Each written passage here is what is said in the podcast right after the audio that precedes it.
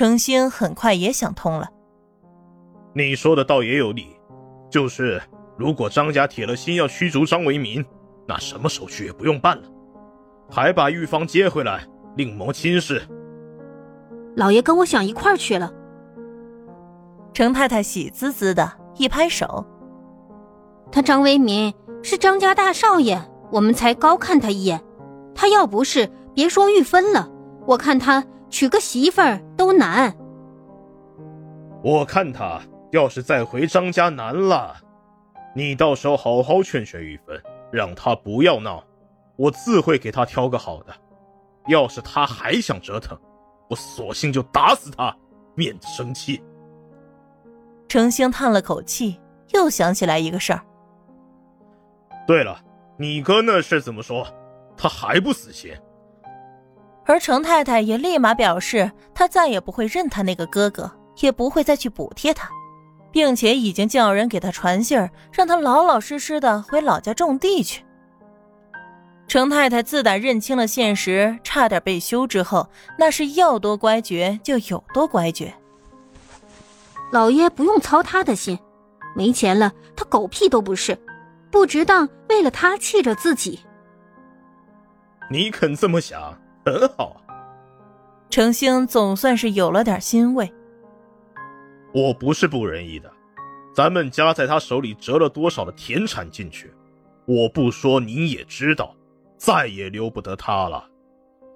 这两年先冷着他，过了这几年。我也不拦着你回娘家，老爷，我的好老爷，我这辈子最大的运气就是碰上了老爷。程太太感动的扑到他的身上哭。老爷是最仁慈的，我不回去，我回去干嘛？这对狼心狗肺的东西，等他们实在吃不饱饭了，我托人给他们带几块钱就够意思了。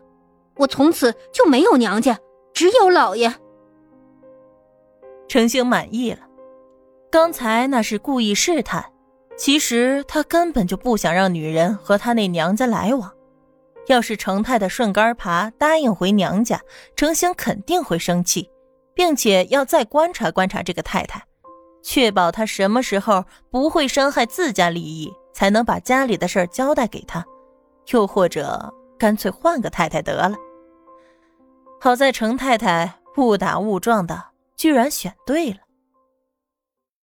一天夜里，唐宁正陷入睡眠，突然脑海里响起了声音：“恭喜宿主完成觉醒一千人任务，得到奖励文如泉涌。下一个任务觉醒一万人开始。目前任务进度一百零三个，希望宿主再接再厉，早日成功。”唐宁睁开眼睛，再无睡意。这一次，他并没有去刻意关注这项任务完成的进度，没想到也顺利完成了。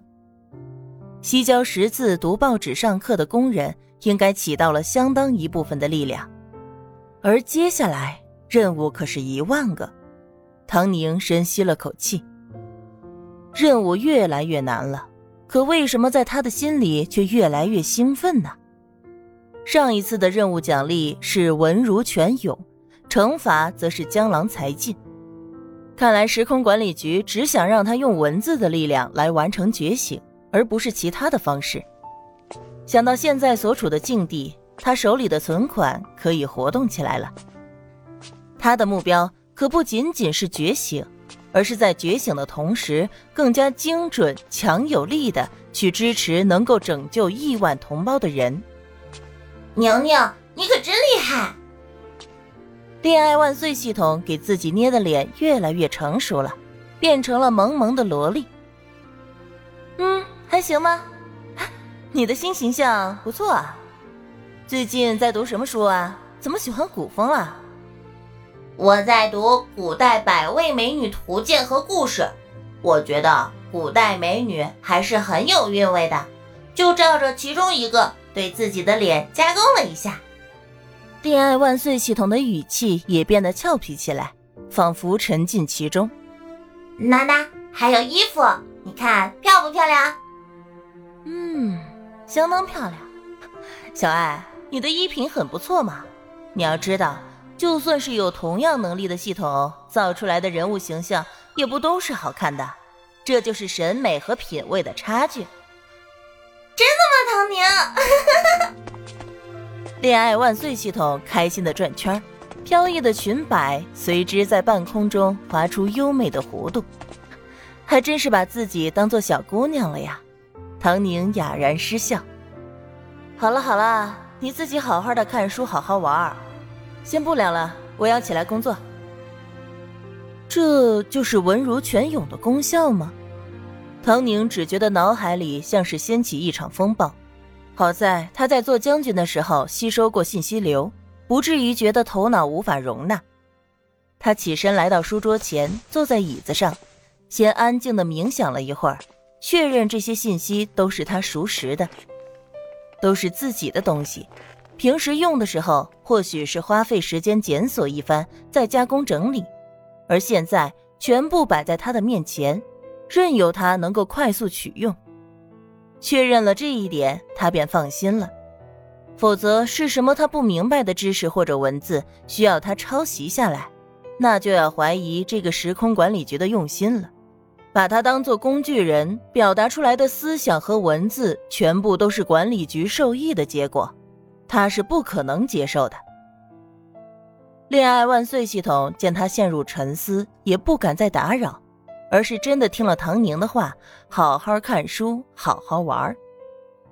人类世界真是奇妙，明明那么渺小，却能创造出一套属于自身的秩序和文明，并且极具内涵。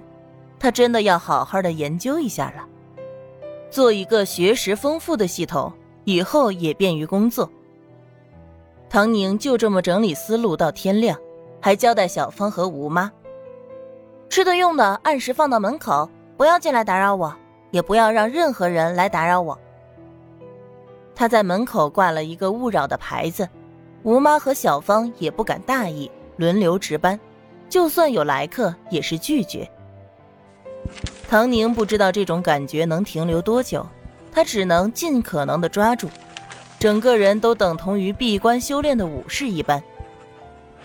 山中无日月，等他出来的时候，整个人都瘦了许多，眼窝深陷，但是一双眼睛却亮得惊人。新的小说叫做《为何而活》，他一口气写了二十万字，